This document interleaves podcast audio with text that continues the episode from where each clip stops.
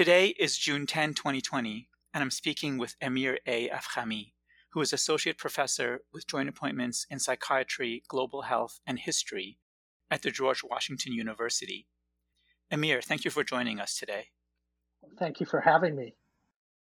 You have worked on the history of epidemics in modern Iran, which is one of the countries hardest hit by the COVID 19 pandemic. How did that happen? Well, COVID 19 was first officially identified in December 2019 in Wuhan, the capital of China's Hubei province. And since it's spread globally, resulting in the ongoing pandemic that we're experiencing. Interestingly enough, the initial spread of the disease had a lot in common with the 14th century plague or Black Death. That bubonic plague pandemic is also thought to have originated in China's Hubei province, with bacteria contracted from marmots.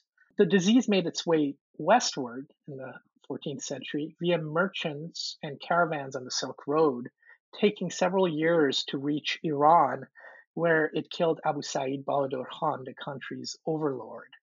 In 1347, it entered Europe via Italy's port of Genoa. So it should be of no surprise that both Iran and Italy have emerged as waypoints for the pandemic, since both countries are major players in China's Belt and Road Initiative, also known as the modern 21st century Silk Road. The official announcement of the pandemic's landfall in Iran came on February 19th, when the Iranian health ministry announced that two elderly people in Qom had died from the coronavirus. Iran's health minister subsequently blamed an Iranian merchant from Qom who had frequently traveled between Iran and China for introducing the disease. Later on, Iran's health minister claimed that COVID 19 was brought to Iran not by a merchant, but by Chinese nationals who studied and worked in Qom. After making landfall, the virus spread quickly. Uh, by February 24th, Iran's health ministry officially reported 61 cases in the country with about 12 deaths.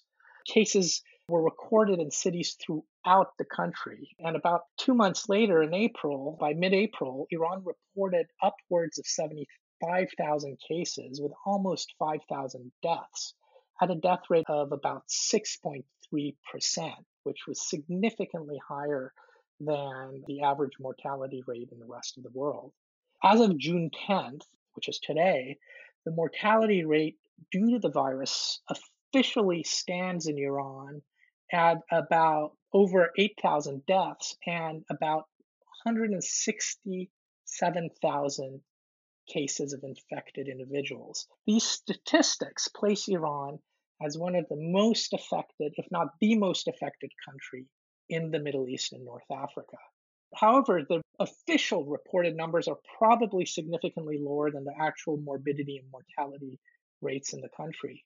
You know, between February and April of this year, despite the fact that Iran was reporting 76,000 cases of coronavirus infections. It also reported about 178,000 people who were diagnosed with acute respiratory syndrome.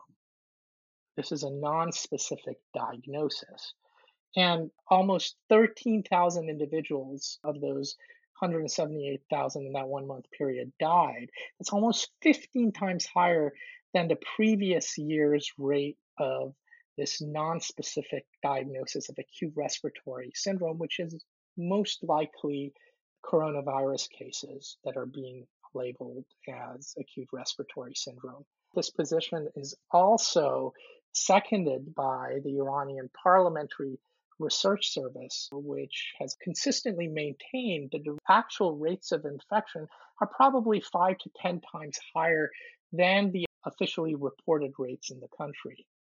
Now, Iran, which has been gradually relaxing its lockdown since mid April, has reported a sharp rise of new daily infections in recent days. This Thursday's toll of about 3,574 new cases was the highest since February when the outbreak was first reported. Now, a combination of economic, political, and ideological motives are responsible for the rapid and large scale COVID 19 outbreak in Iran since it first made landfall, at least officially, in February. The pandemic's advent was predictable due to China's status as Iran's principal commercial trading partner. So the disease would have inevitably made landfall in Iran. But the growth curve in terms of infections and mortality would not have been as steep and as widespread had stronger precautionary measures been taken early on. In the first week of the outbreak in Iran, officials in the country warned against overreacting to the risks of COVID 19, which they claimed was stabilized and under control. Famously, Iran's deputy health minister, Iraj Harirchi, in a press conference said that we have managed to reduce the problem to a minimum. He was saying this while he appeared visibly ill and later admitted to having been infected and sick because of COVID 19. The Iranian government's inadequate precautionary measures to restrict and monitor travelers from China ensured that the disease would make landfall in Iran much more quickly than any other country in the region. When much of the world began to suspend air travel with China in late January, Iran's Mahan Air, one of its major carriers, continued to make over 40 trips to China even after February 1st. Iran's battered economy due to ongoing sanctions by the United States likely contributed to Tehran's mismanagement of the crisis. This included inadequate preparations for the eventuality of an outbreak, most evident in the shortage of domestically produced face masks and personal protective equipment in the country as late as mid February. This was due to Iran's unwillingness to restrict exports of PPE to China. Over the last two months, Iran has been struggling to curb the spread of COVID 19, but authorities continue to be concerned that measures to limit public and economic life to contain the virus could wreck an already battered economy reeling under international sanctions. Iranian universities reopened last Saturday after being closed for more than three and a half months. And the government has announced that nurseries will reopen in a week's time, and Quran and language classes will also resume in this coming week. In all likelihood, politics, ideology, and religion also played a role in minimizing the Iranian leadership's public health response. When incidents of coronavirus began to mushroom in the country, Iranian authorities admittedly suppressed news of it in order to encourage high voter turnout in Iran's parliamentary elections to legitimize those elections with its narrow slate of fairly conservative candidates. Even Supreme Leader Ali Khamenei billed voting as a religious duty. So they made no effort to delay, restrict gathering at polling sites and voting sites in the country at that time.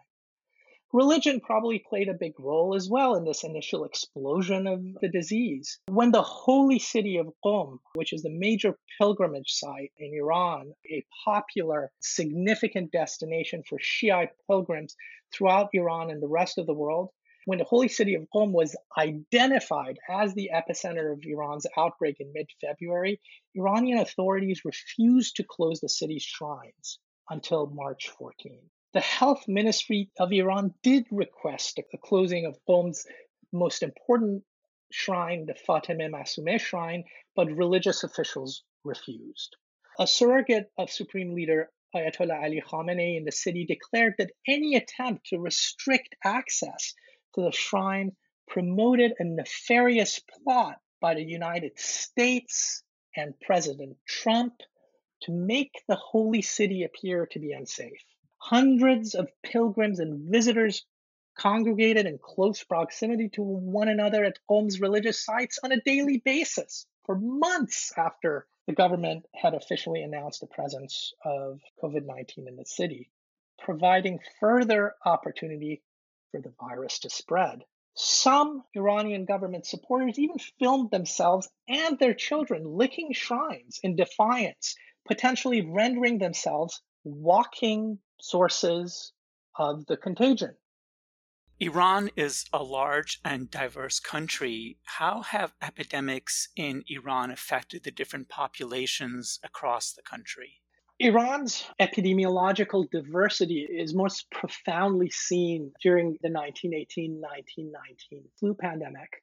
During the 1918 1919 flu pandemic, Iran's rural population was more significantly hit by the outbreak in terms of mortality than its urban population. Whereas in the United States, somewhere between 2 to 3% of the population succumbed to the 1918 flu. In Iran, mortality was somewhere between 10 and 18% of the population. And whereas in the United States, you had more urban deaths, in Iran, you had more rural deaths. What we see in the Iranian case was that cultural practices such as opium consumption, particularly during periods of scarcity and famine, which Iran was undergoing in 1918 1919, and comorbid illnesses such as malaria, which tended to be more prevalent in Iran's rural fringes, ended up contributing to Iran's higher mortality and changing the epidemiological profile of this pandemic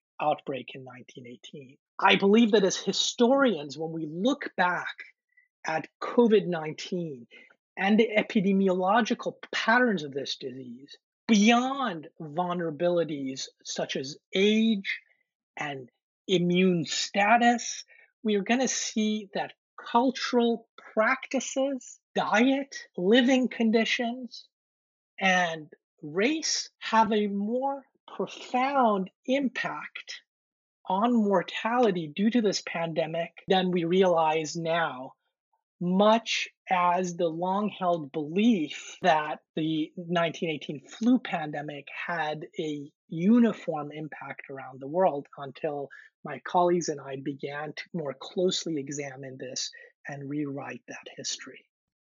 Do you see parallels between past epidemics in Iran and the current one? You've mentioned sanctions, but in addition to sanctions, how are Iran's international relations and the history of those relations affecting its response to the current epidemic? So, while the coronavirus is new to Iran, the country's response to the pandemic is arrestingly familiar. Iran's coronavirus efforts today face some of the same type of public health barriers linked with government corruption, rigid ideologies, and turf wars in the government and security apparatus that hindered Tehran's ability to stop the spread of pandemics in the 19th and very early 20th century. The conspiratorial views on COVID 19, most prominently the views held by Ayatollah Ali Khamenei and some of Iran's Revolutionary Guard commanders, that the US has manufactured the coronavirus as a biogenetic weapon against Iranians and the variety of faith cures and folk remedies, including bootleg alcohol, which has led to 400 deaths in the country, inappropriately used as a cure for coronavirus, are reminiscent of the unscientific views on water purity, which worsened the cholera pandemics of the late 19th century. Just as Iran's diplomatic missteps with European imperial powers worsened its vulnerability to cholera and plague pandemics in the 19th and early 20th century, current decades old hostility towards the United States and Tehran's regional entanglements has deprived Iran of critical funds, equipment, and most importantly, innovative diagnostics, therapeutics, and prophylactic knowledge as they are developed. That would help it battle COVID 19 both now and in the foreseeable future. Now, I'm going to give some specific examples. In 1904, for example, a pandemic wave of cholera reached Iran on the heels of Shiite pilgrims from Iraq. The Iranian government first attempted to stop the contagion at that time by restricting pilgrimages to holy shrines. But the era's most esteemed Grand Ayatollah or Marjai Taqlid, Muhammad Hassan Mamaqani, resisted such efforts and accused government officials of furthering the aim of Western infidels to prevent the Shiite faithful from fulfilling their religious duties. Much like the current government of President Hassan Rouhani in Iran, the weakened prime minister at the time, Ali Asghar Khan Aminu Sultan, and his cabinet lacked the power to oppose the religious establishment. And so they allowed caravans of infected pilgrims to bypass government quarantines and further disseminate the disease. Not too dissimilar to what happened in February and March in Qom with the refusal of the government to restrict pilgrimage and visits to major religious shrines in the midst of the pandemic. Then, as now, the Iranian government feared a general panic. It concealed the cholera outbreak in 1904 from the country's population, keeping the spread of cholera a secret and doing little to contain it served to magnify the demographic and economic shocks of the illness in 1904.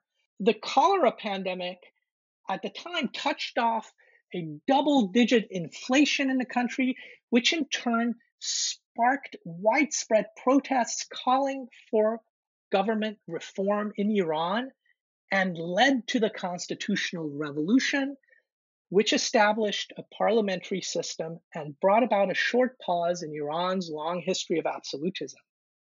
The current securitization of the coronavirus in Iran also has historical roots. Despite his role in the current coronavirus crisis, Ayatollah Khamenei has used President Rouhani's government's mismanagement of the outbreak in the initial months and the unsubstantiated claim that the virus was a biogenetic weapon produced by Washington to declare a state of emergency about two months ago in March. This allowed him to place the military, headed by the chairman of the Armed Forces General Staff, answerable only to the supreme leader and not the president in control of Iran's coronavirus fight.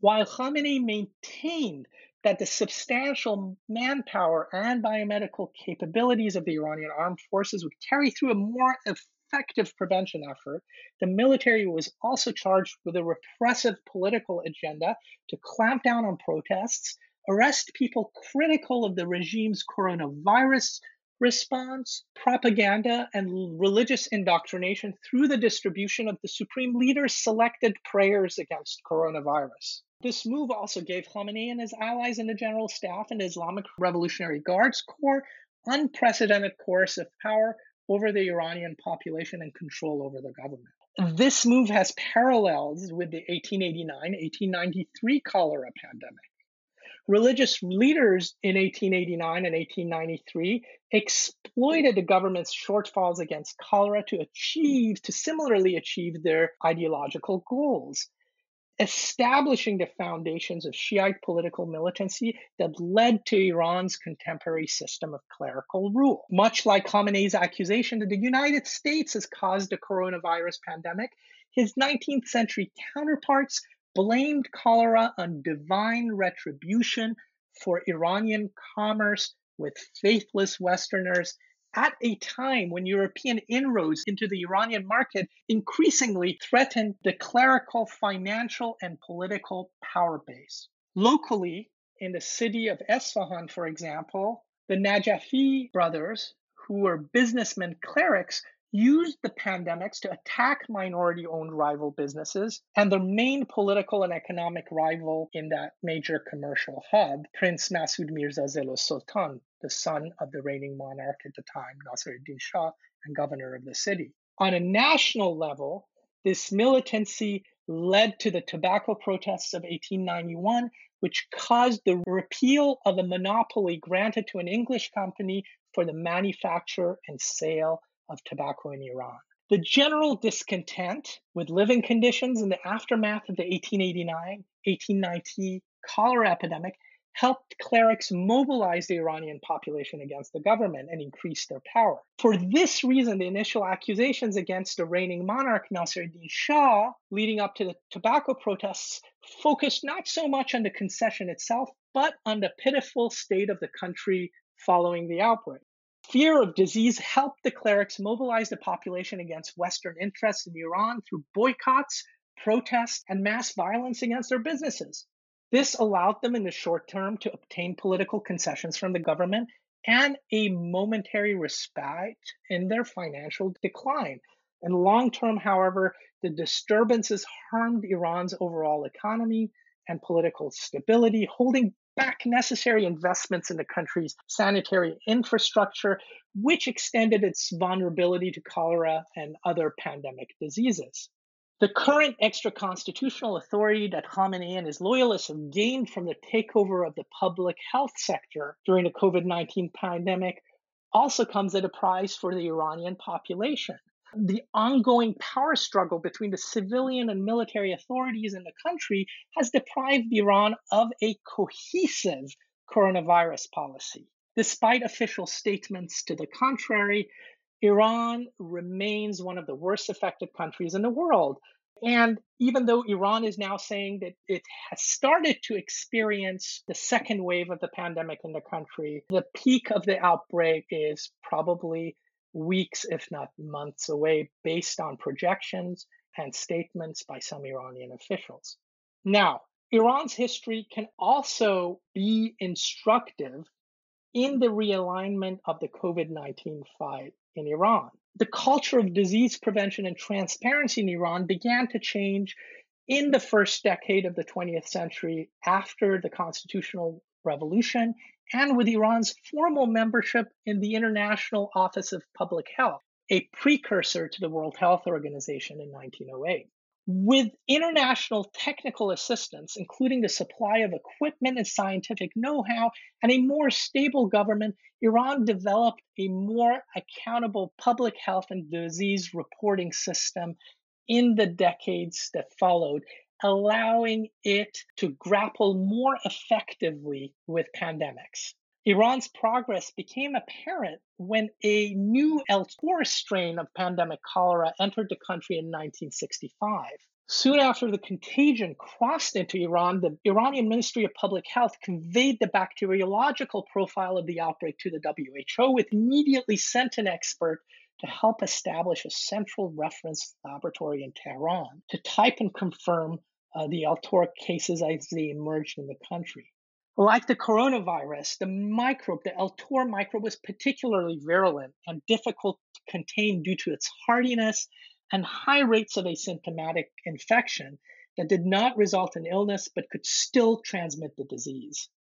To halt its spread, the Iranian government rapidly mobilized a sizable public health workforce to quarantine affected areas and close its borders to countries that risked reintroducing the disease. Infected individuals were identified through laboratory analysis and treated with a powerful broad range antibiotic supplied by the US.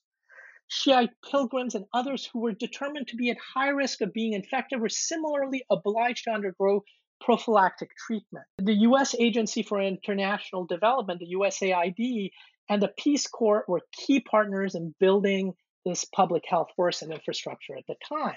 The French Pasteur Institute, which had been established in the 1920s partly in response to the ravages of the 1918 flu pandemic in Iran, and which continues to have a campus in Tehran, helped build the country's vaccine production capabilities and allowed Iran to rapidly develop a new vaccine against the El Tor outbreak in 1965 that was actually two times more potent than its American counterpart at the time. And the Iranians were able to produce large amounts of sera and introduce a compulsory national vaccination campaign that did not spare high officials or members of the royal family. These interventions largely limited the cholera outbreak to Iran's eastern half and after several months extinguished the epidemic altogether, earning the Iranian government accolades from the WHO for its effective interventions. Iran's northern industrial neighbor, the Soviet Union, did not fare as well.